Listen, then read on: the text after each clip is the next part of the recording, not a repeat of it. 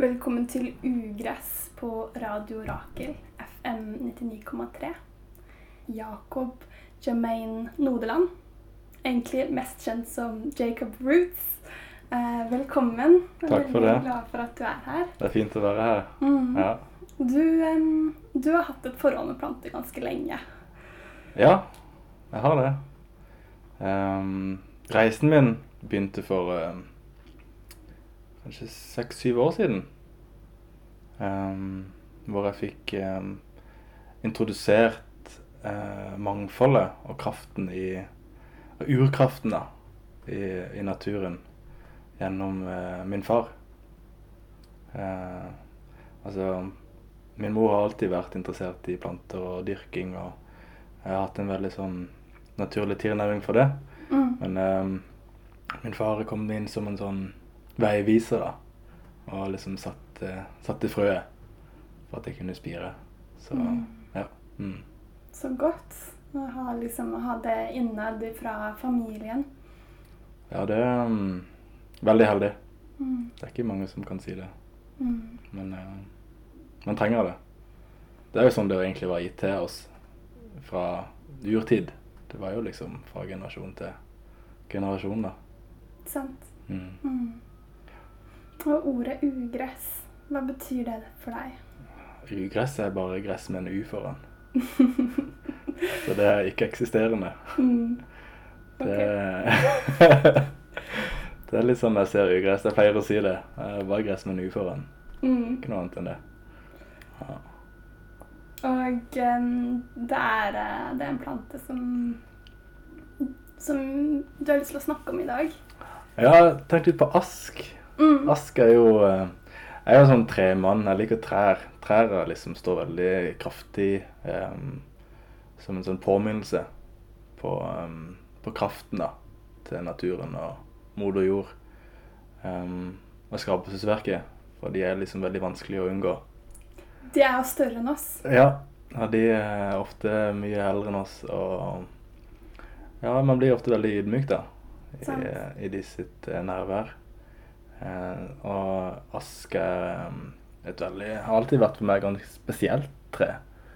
Um, hvordan, hvordan liksom Hvilken personlighet det har. Hvordan det ser ut.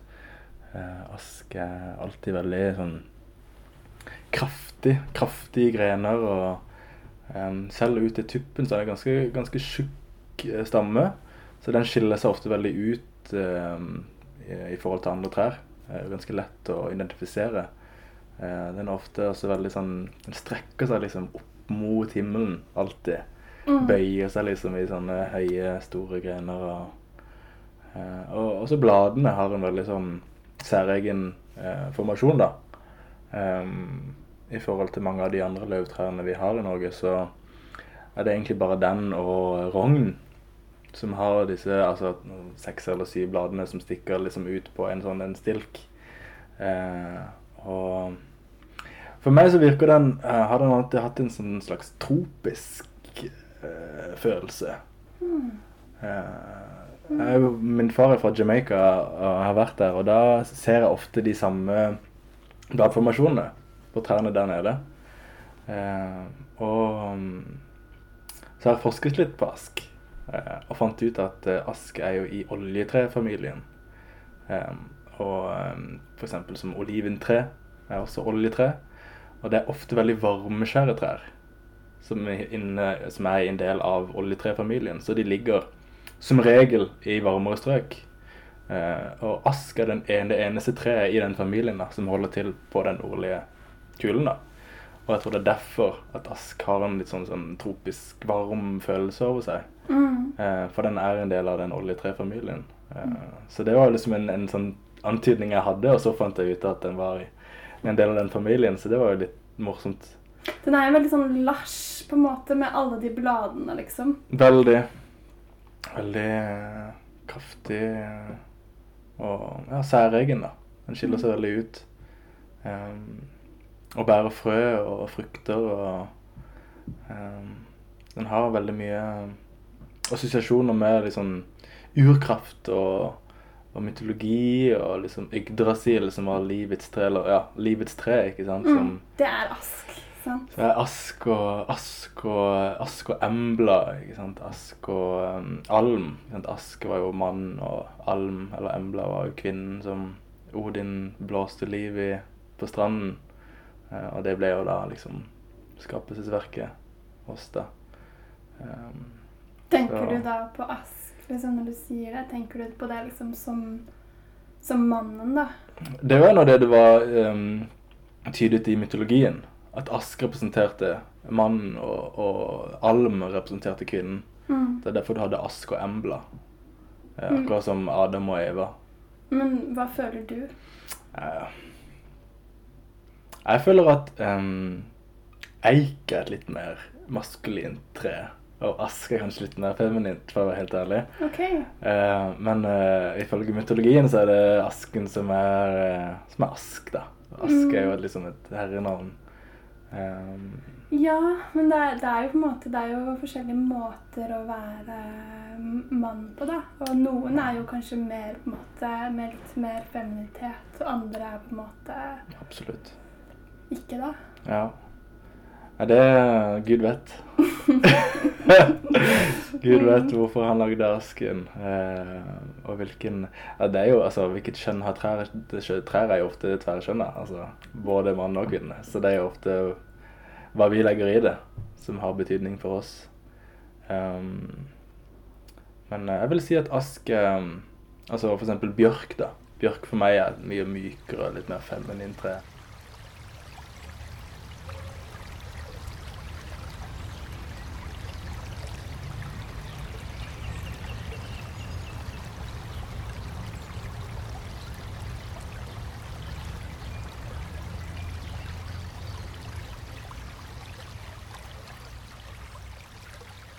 Er liksom veldig sånn kraftig og liksom Mm.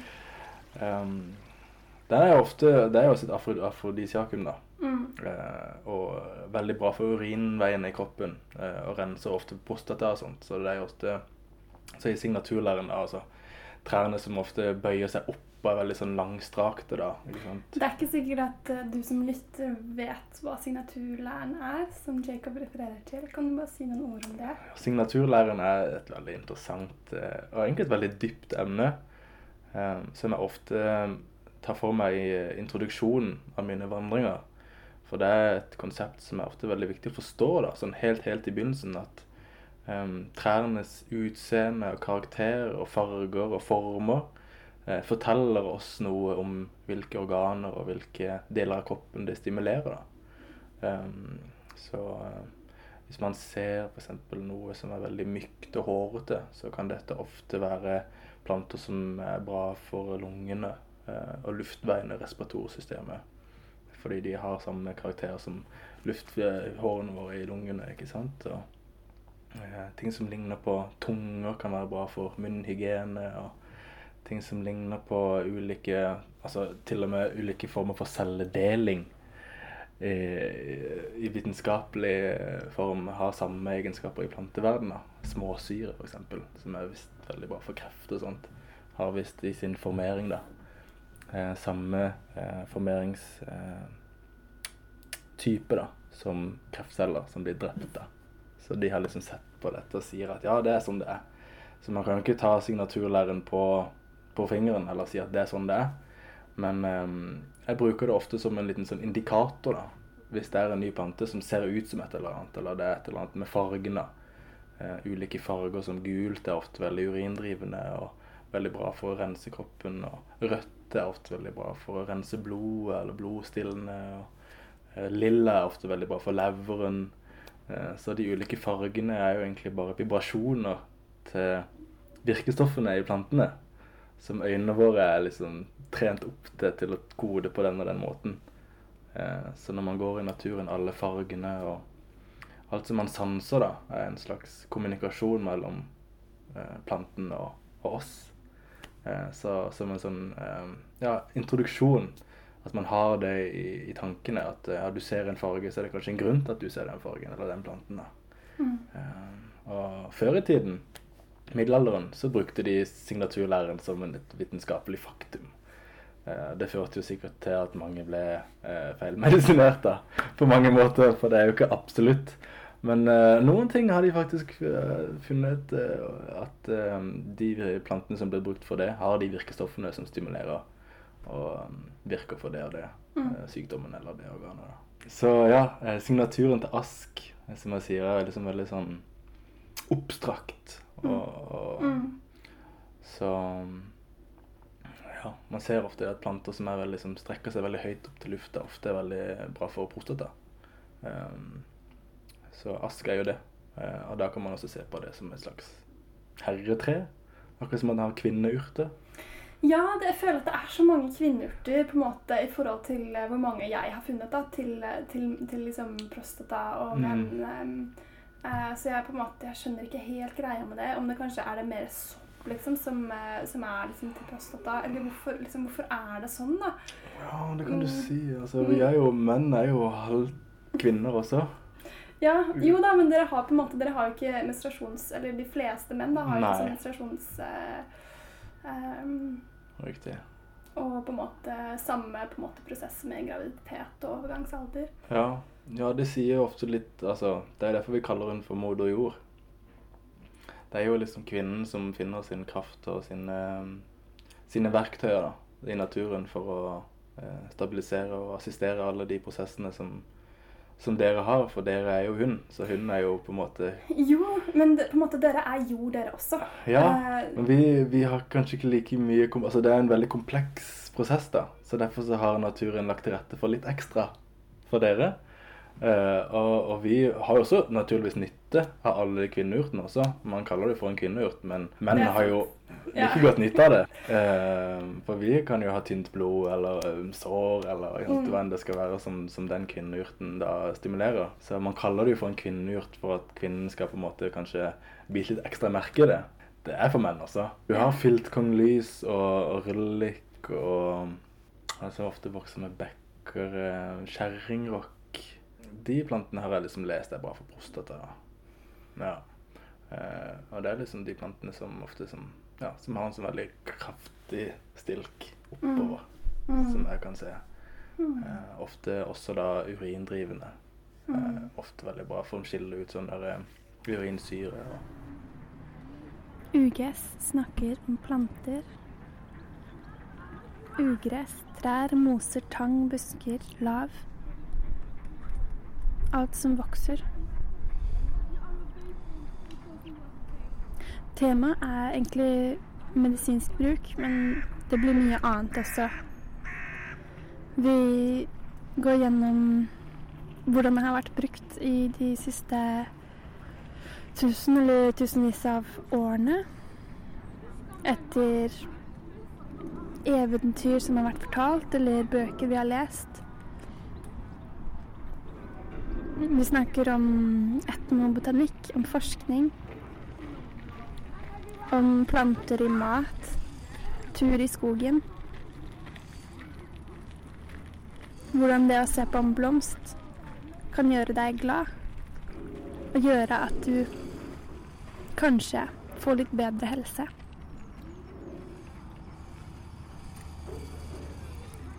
Noen ganger så sier vi at planter fungerer at det gjør kroppen bedre. Men det betyr ikke at du ikke skal dra til legen din, eller at du skal slutte å ta pillene dine. Det betyr kun at det er det jeg opplever, eller det mine gjester har opplevd, eller mener. Derfor vil jeg at du skal ta alt med en klype salt og hvis du føler deg inspirert til å smake en plante, til å gå og finne den og se den, så sjekk gjerne i bøkene. Sjekk det vi sier. Hør med legen din eller med noen som har kompetanse på det området.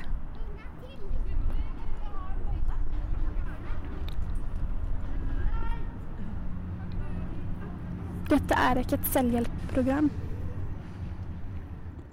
Nå har vi laget en, en te av ask, ja. så jeg tror kanskje det er på tide at vi smaker den. eh, og kjenner um,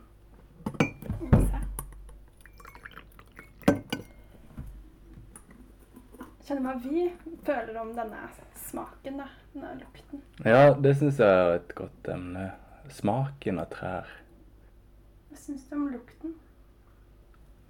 Jeg syns det minner meg om en, en, en grønn te. Jeg syns den er så lett. Det er nesten som å liksom fly liksom med måte noen insekter helt øverst i aske. på en måte Greinene, liksom. Og bare Det er sånn, sånn letthet, liksom. I lukta. Jeg syns den smaker og lukter fantastisk godt. Aske, aske er liksom av mine, en av mine favorittplanter å bruke som en, som en eh, teplante. da. Mm. Eh, også fordi den, den, er, den gir veldig mye eh, når man høster den. Eh, og så er den, så, den er liksom så, så skånsom og mild. da. Ja. Selv om den har alle disse egenskapene, så kan man drikke ganske mye ask. Mm.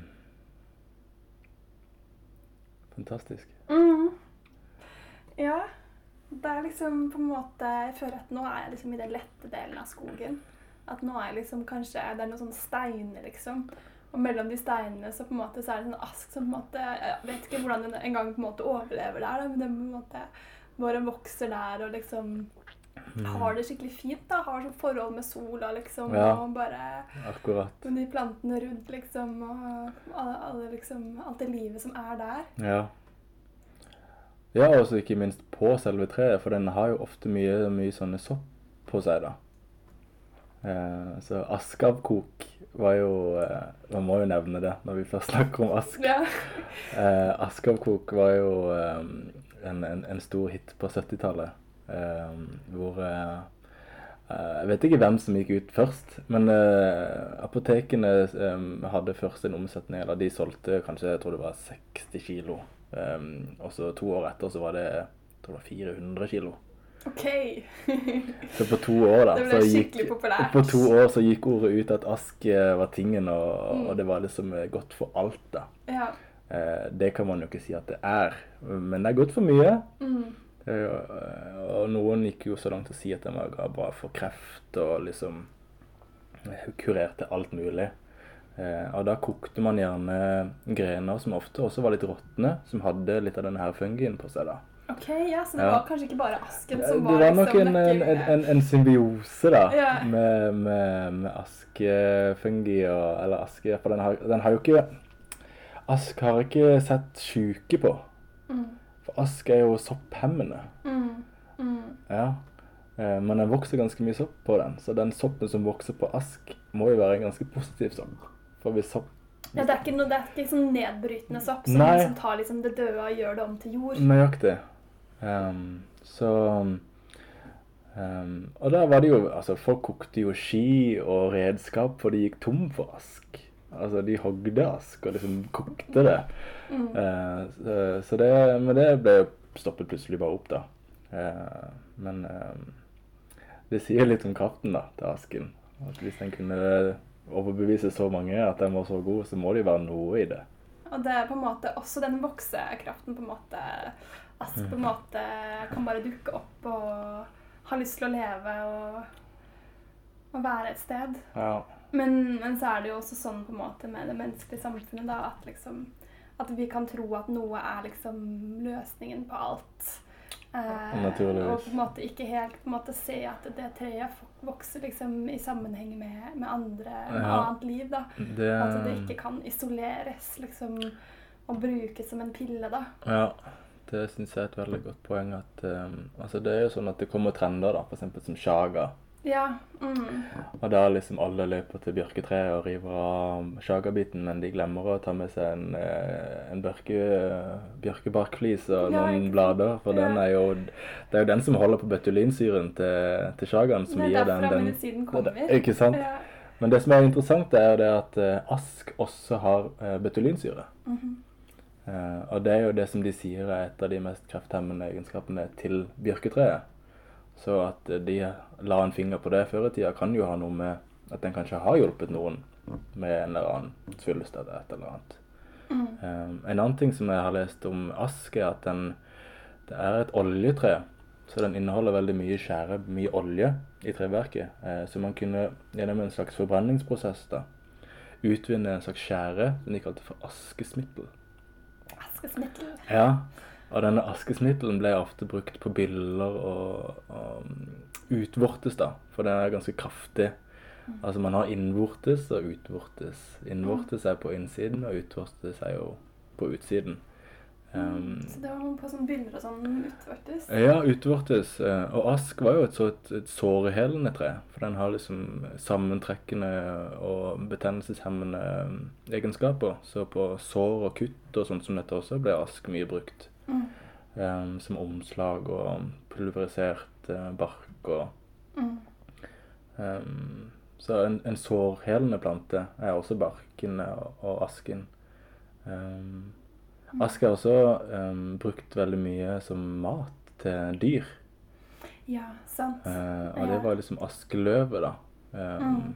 Det er løv, løvtre som man kunne på en måte sanke, og Sanke. både geitene kunne både spise barken og bladene, liksom. Absolutt. Uh, uten at det var et problem for, uh, for dyr. Og den er jo, som man har hørt tidligere, at den stimulerer appetitt og fordøyelse.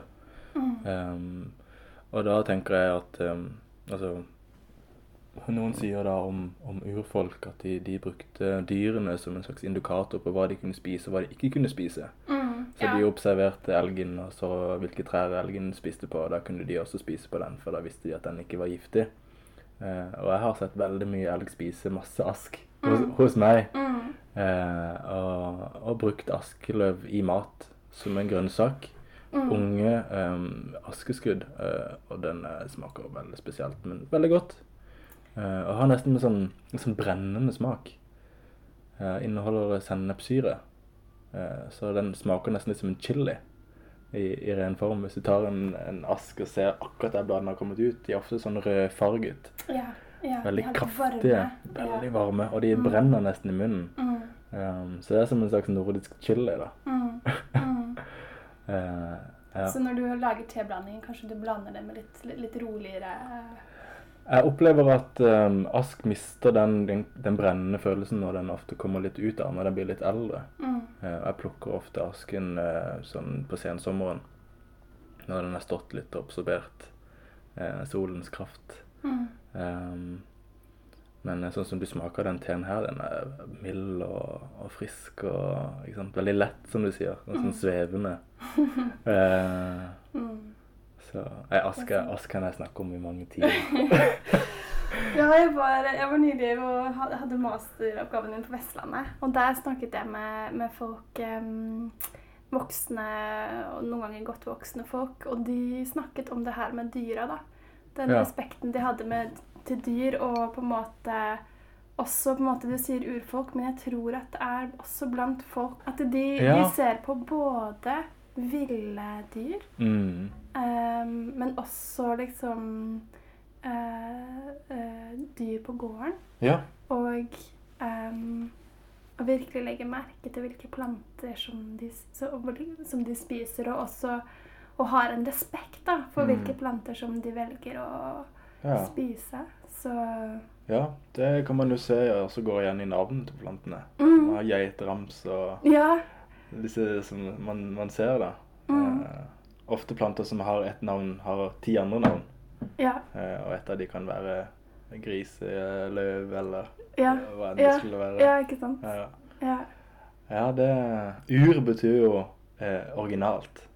Så um, alle menneskene som på en måte gir respekt til naturen, er urfolk.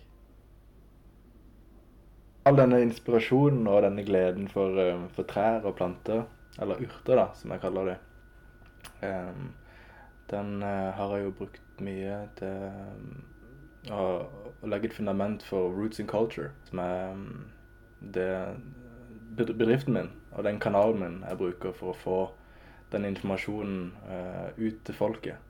Så hva, kan du ikke si noe om hva slags ting du gjør i Roots and Culture? Ja, vi gjør veldig mye i Region Culture. Vi, um, vi har gjort alt fra catering, eh, kurs med um, The Art of Breathing. Um, vi har laget masse produkter. Eh, vi importerer planter fra Jamaica.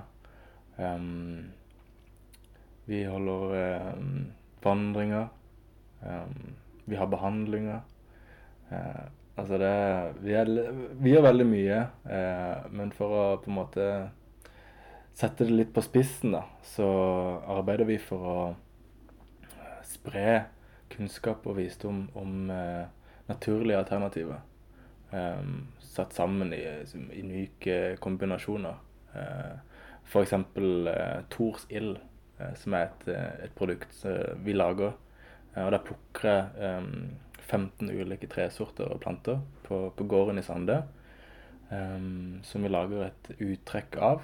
Mm. trekker ut i ulike temperaturer for å få de ulike virkestoffene ut av treet. Og så, så villgjærer vi dette avkoket da, i en uke, ukes tid. Og lager sånn ja, kraftig fermentert styrkedrikk fra, fra skogens røtter. Eh, som vi selger på helsekost og eh, kafeer over rundt omkring i Oslo og Vestfold og, og Drammen. Mm. Eh, nettbutikk. Eh, og det er liksom gjennom disse, disse produktene at eh, folk får øynene opp for tradisjonene. For om man ser på tradisjonene med f.eks. fermentering av ville vekster, så var det jo det som var øl. Øl var jo ikke laget for å beruse eller forgifte. Det var jo laget for å avgifte og gjøre, man, gjør seg selv klarere ofte. Eh, når man fermenterer et avkok av en plante, så vil jo disse enzymene gå inn eh, og, og, spalte opp disse virkestoffene, sånn at det blir mye mer opptagelig for kroppen. Mm. Så man kan tidoble effekten av en plante ved å fermentere, ved å villgjøre avkoke av planten. Eh, og også da næringsstoffene til planten. Så det var jo ikke bare for fest at man drakk øl, det var jo for mat. Mm. Det var liksom for å rense kroppen. Uh, men all, all, den tradisjonen all den kunnskapen ble jo forbudt. Så det var ikke lov å lage øl i Norge. Man kunne kun bruke humle. Så det var Hæ? Hva skjedde da, liksom? Ja, det, det, um, det var jo altså Den norske kirken som, ja. som bannlyste alt annet enn øl laget av humle på 1600-tallet. Eh, og det var en lov som gikk gjennom hele Europa. Eh, så de bøndene da ble jo på en måte pålagt å lage øl av humle. Og alle de tradisjonene som de hadde med øl av eh, johannesurt, eh, ryllik altså, For du har ryllik heter også ølkong. Burut heter ølkong. Um, så mange planter som har navnet ølkong, og som blir brukt i ølproduksjon. Krekling blir altså masse brukt i øl.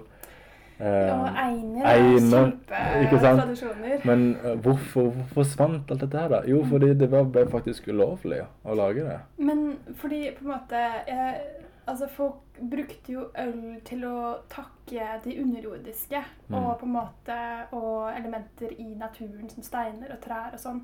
Eh, så helte de øl der. Var det i den forbindelse at kirken hadde lyst til å ta kontroll, liksom? Eller hva? Sikkert, sikkert en av de mange faktorene. For som du sier, så var det jo eh, noe som, som, som var veldig hellig for oss. Eh, men man kan jo tenke seg hva det gjorde med folket også, hvilken kraft det ga folket. Eh, altså, Mennesket vi er jo en, en, slags organisk maskin. da. Så hvis man, hvis man har skikkelig bra Altså, Det er skikkelig dårlig å si at mennesket er en maskin. da. Eh, jo, men altså, kroppen vår ja, men altså, humle skal jo ikke undervurderes, men, Nei. det er jo bare én plante i forhold til Ja, altså, den er veldig søvndyssende. Jo da, jo da, den er det, men den, den, den, um, den kan også være ganske sånn dominerende, liksom. Mm. Uh, på en måte uh, Altså, jeg vet ikke om det ordet er kanskje det Ja, hva mener du med det? Uh, det er en opplevelse. Men um, når man drikker den, da, så på en måte Så er det sånn På en måte den tar over hele. Ja. Men hvis du skal blande humle sammen med ni andre planter, ja, skjønner, så på en måte trenger, du trenger ikke så mye av den da, eh, for at den skal på en måte ja. Effekten dens og, og, og, og, den drikken som er laget av den kombinasjonen, drar til de stedene mm. humle vil dra, heller enn på en måte de stedene de andre plantene vil dra. da. Jeg forstår. Jeg skjønner hva du mener. Mm. Humle er jo en kraftig kraftig plante. Det er jo, den er jo i familie med hemp. Ja, og jeg syns hemp også er litt sånn dominerende på den måten. Ja, den er det. Um, ja, altså man kan jo spekulere på hvorfor det akkurat den, det, det, kun var hemp som Eller beklager, humle som, eh, som ble gjort påbudt. da. Men det var jo også sånn at eh, man kunne liksom ikke lage brød eh, på en eller annen måte. Altså, så mange ting som, som folk ikke husker, ble liksom tatt fra oss da. Eh, og alle, alle skriftene og all tradisjonen har liksom forsvunnet litt. Men eh, hvis man snakker med folk fra Afrika eller Sør-Amerika, eh, der hvor den urkulturen da ble, ikke ble tatt vekk fra folket, så vil de automatisk med en gang si ja, sånn drikk lager, jeg hjemme lager de eldre hjemme i landsbyen min til den dag i dag, og så sitter de rundt i sirkel og drikker den her. Eh, og ofte når jeg har stands med dette produktet Tors Ild, og jeg møter noen som har den urkulturen i, i ryggen sin, så sier de wow, ja, det minner meg om den drikken jeg drakk eh, hjemme hos bestemor eh, i det landet eller i det landet. Eh, så jeg tror jo at eh, det er en, en, en, eh, en urdrikk, altså en original drikk som alle drakk i hele verden. Men Europa har jo mistet veldig mye informasjon og litteratur fra den urkulturen, da. Som man kun kan på en måte bruke inspirasjon og, og kreativitet til å gjenskape. Fordi alle trærne er jo der ennå.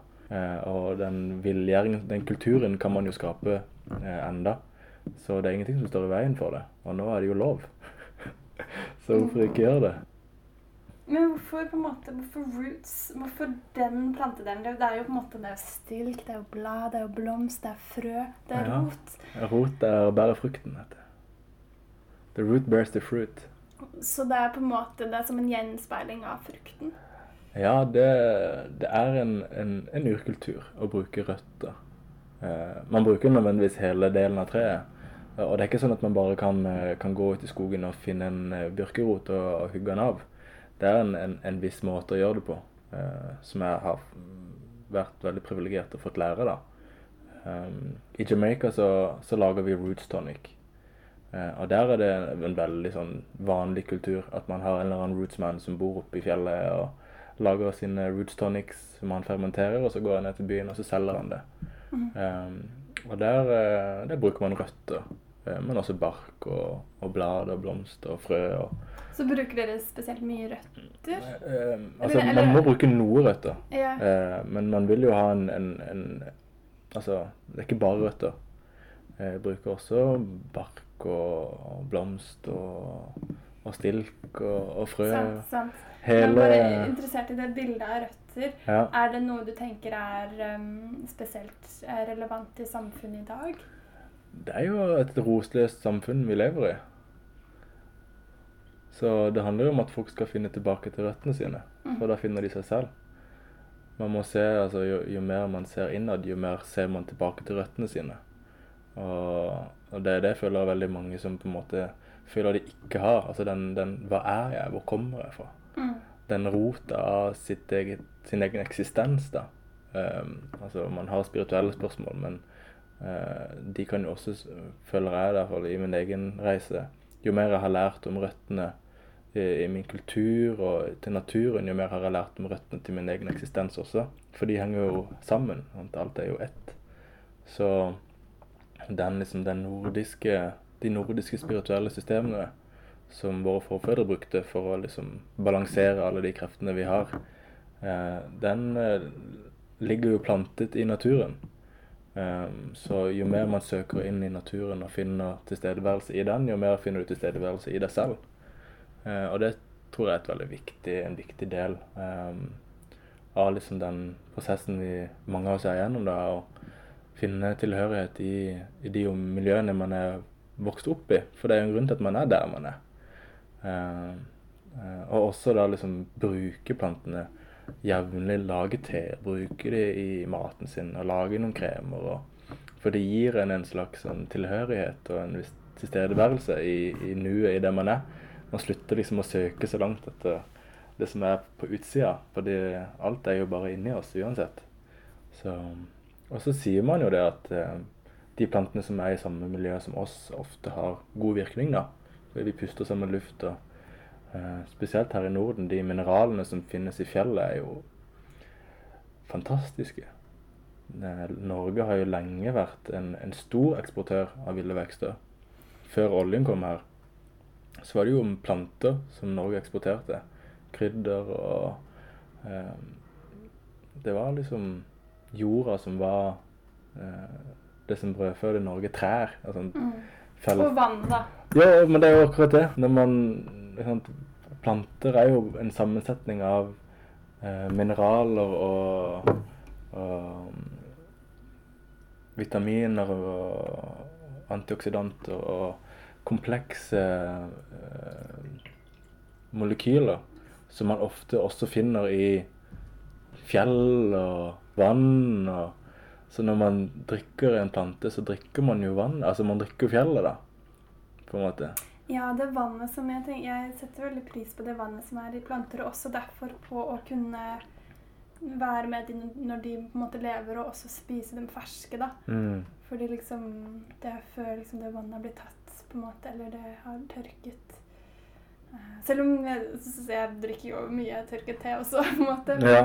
det er noe spesielt med liksom de sesongene hvor man kan um, Får det ferskt. Mm. Ja, det smaker jo De sier jo at eh, altså en del ferskt og to deler tørket plante skal man lage en urtete.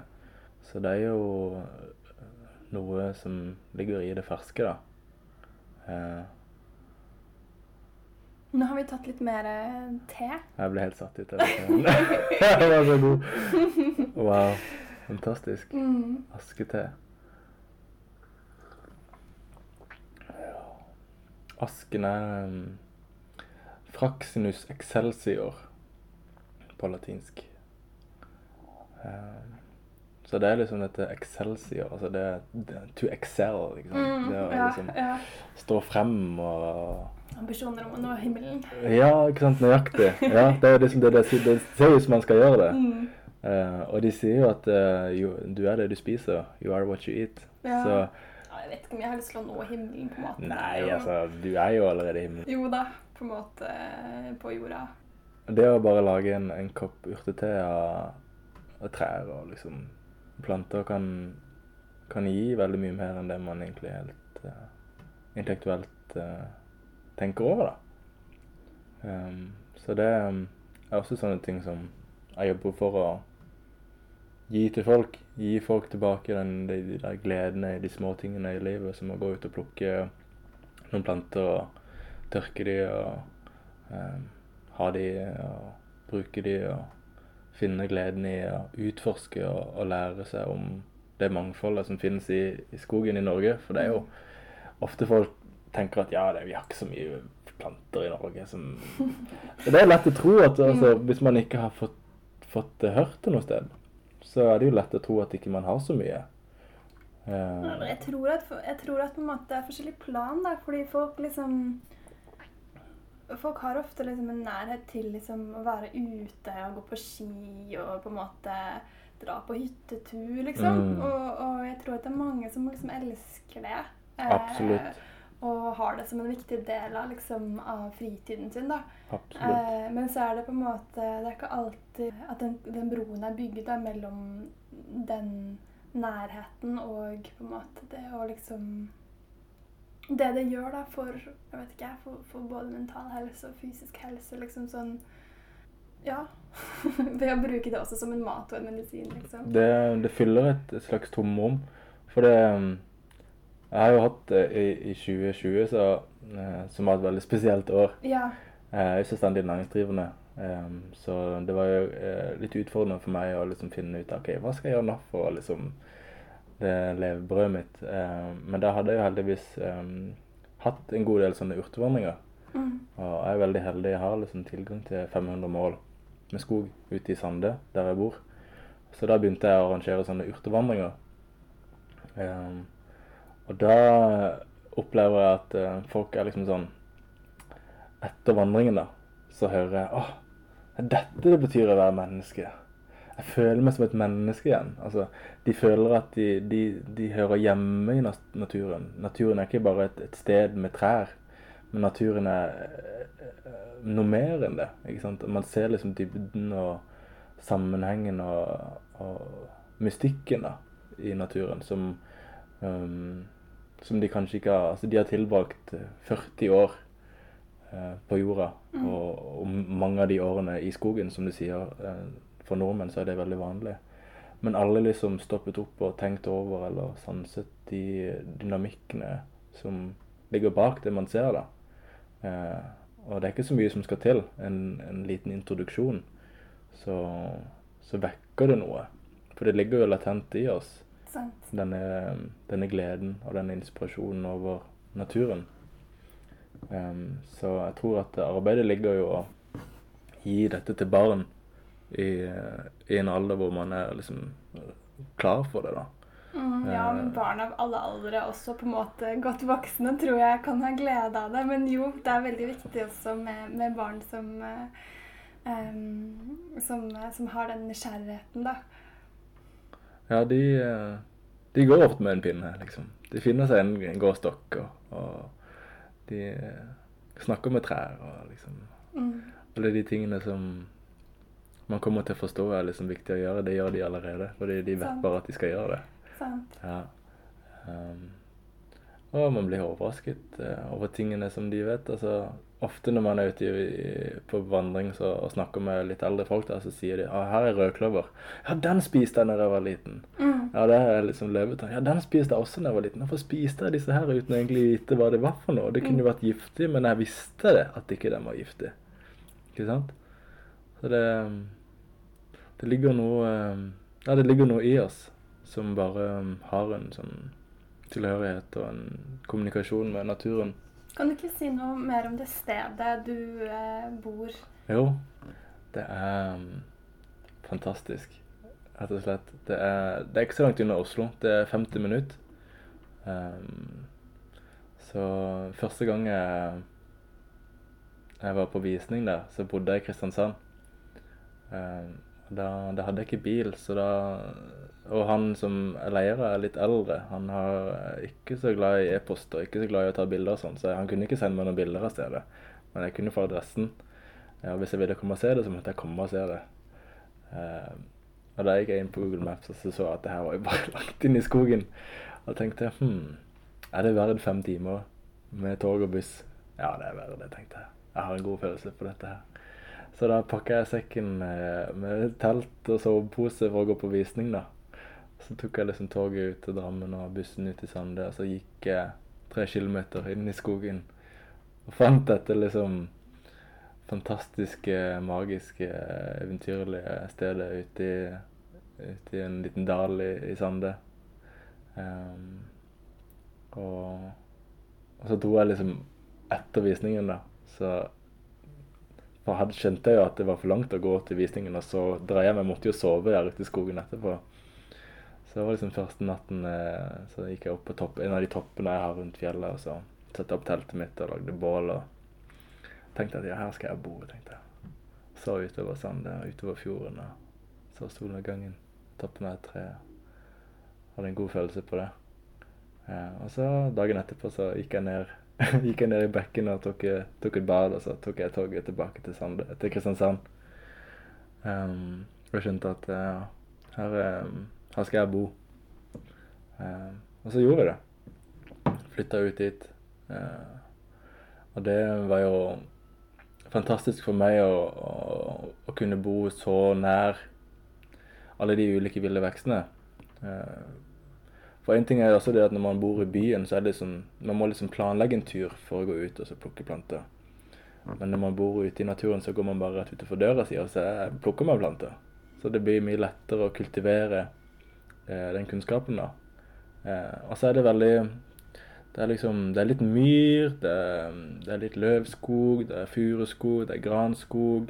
Eh, det er fjell, det er liksom lyng.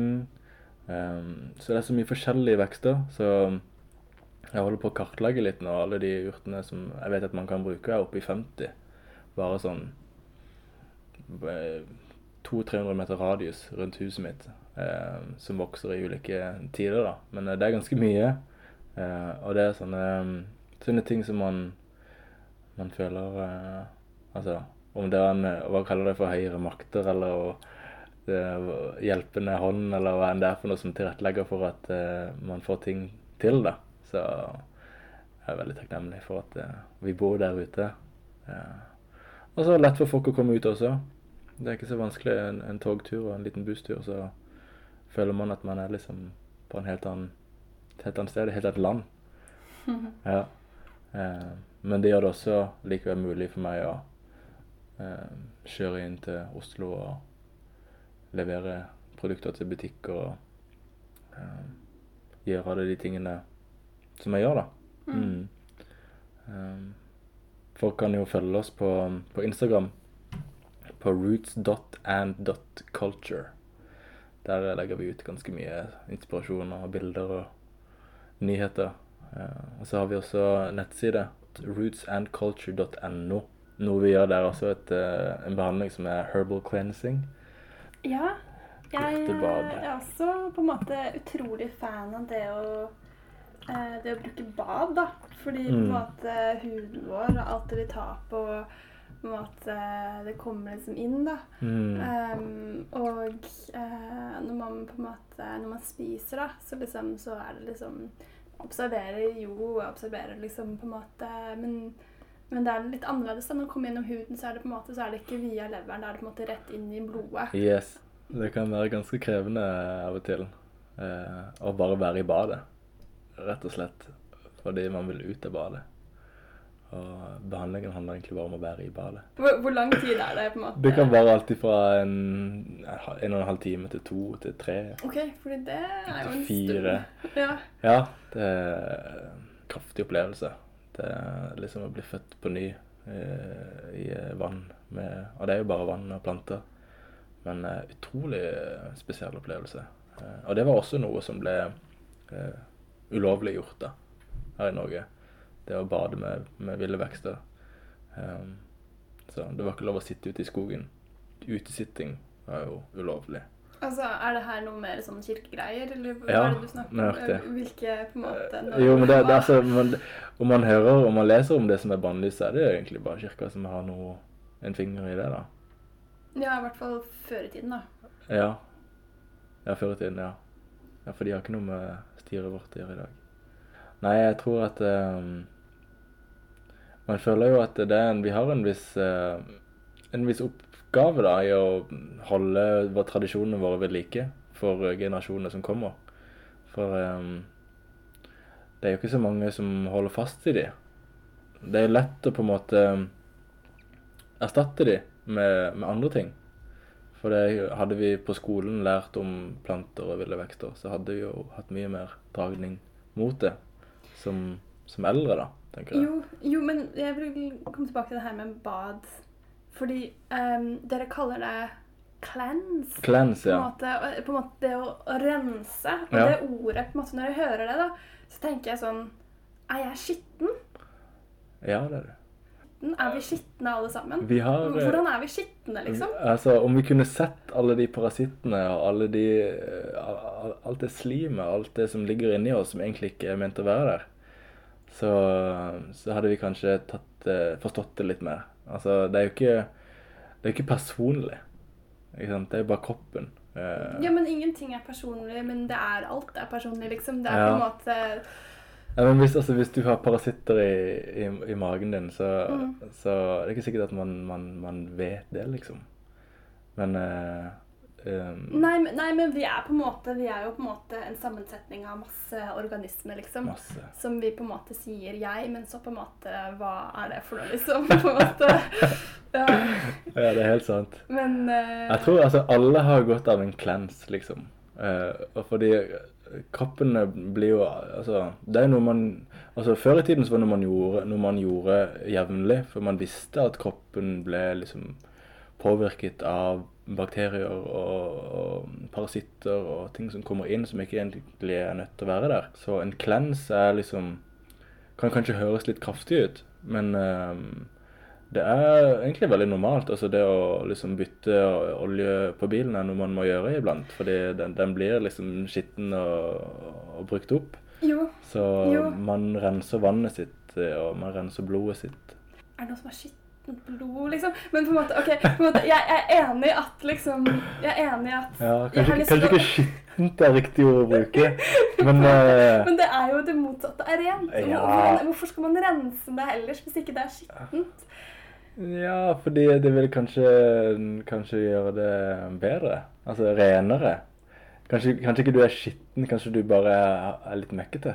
Ja, jeg har nok på en måte, jeg har nok ganske mye forskjellig i meg da, som, Ja. eh, som på en måte eh, Som ikke defineres som rent, akkurat. Eh, Ja, men eh, og jeg har veldig lyst til å støtte organene mine. Jeg har lyst til å støtte leveren og nyrene. Og jeg har lyst til å støtte det. på en måte dem i det utrolige jobben de gjør. På en måte, i, I dagens samfunn så er det så mye på en måte eh, som de må håndtere, og som de må ta seg av så inni meg, liksom. Og, og på en måte som jeg belaster dem med, liksom, både gjennom på en måte maten jeg spiser, og følelsene jeg har, og på en måte Mm. alt, alt det. Så, så jeg er virkelig ikke imot på en måte disse badene.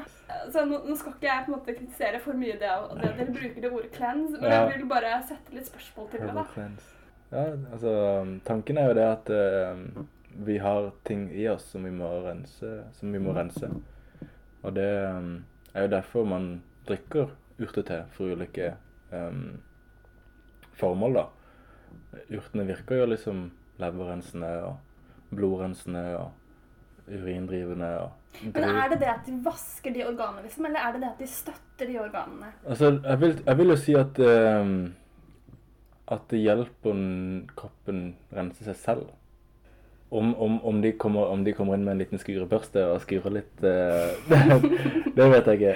Uh, men uh, det er jo interessant, altså eh, Plantenes eh, molekyler altså du, du har jo eh, organiske enzymer i planter. Mm. Og de er jo organiske, så de er jo levende. Så de kommer inn i kroppen, og de er liksom ikke bare livløse.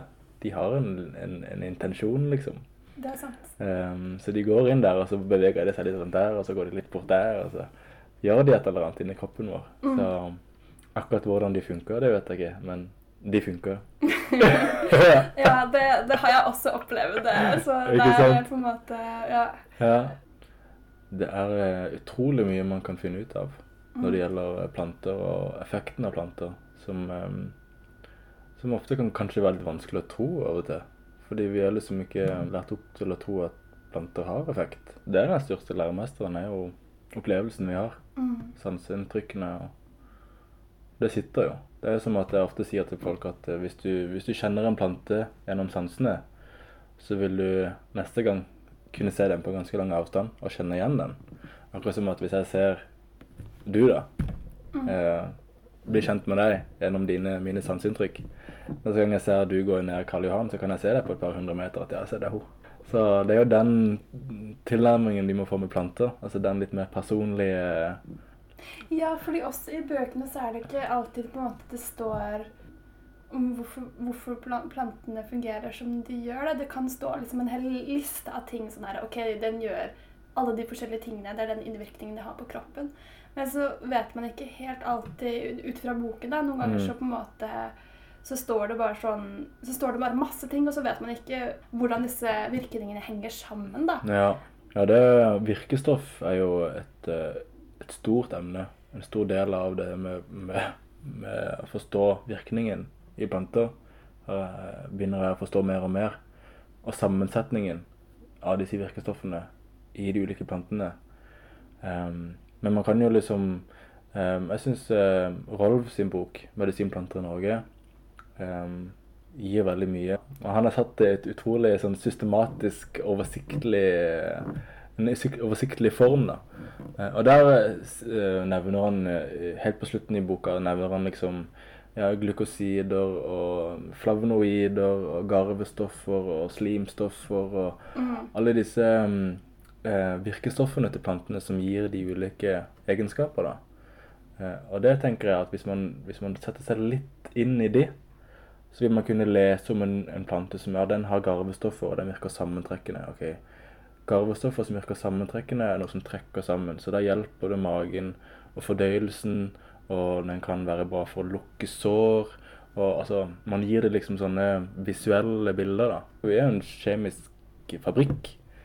Så det som eksisterer i planten, eksisterer jo inni oss allerede. Og det er jo kun derfor planter virker. For det er liksom samme software.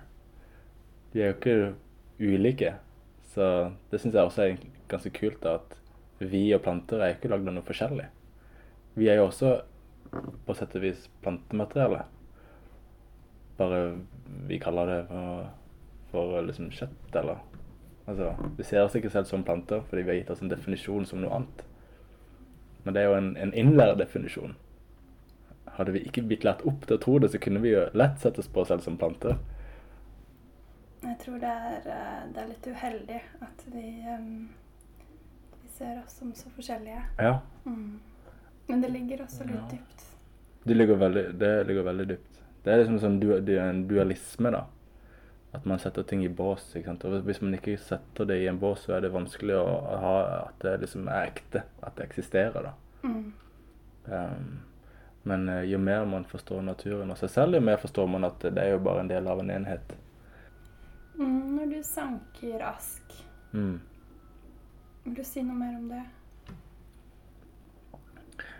Når jeg sanker fra, fra trær, vil jeg si, altså, så har jeg ehm, Jeg tror jo at naturen er liksom eh, mangfoldig og abundant for at vi skal kunne eh, høste av den.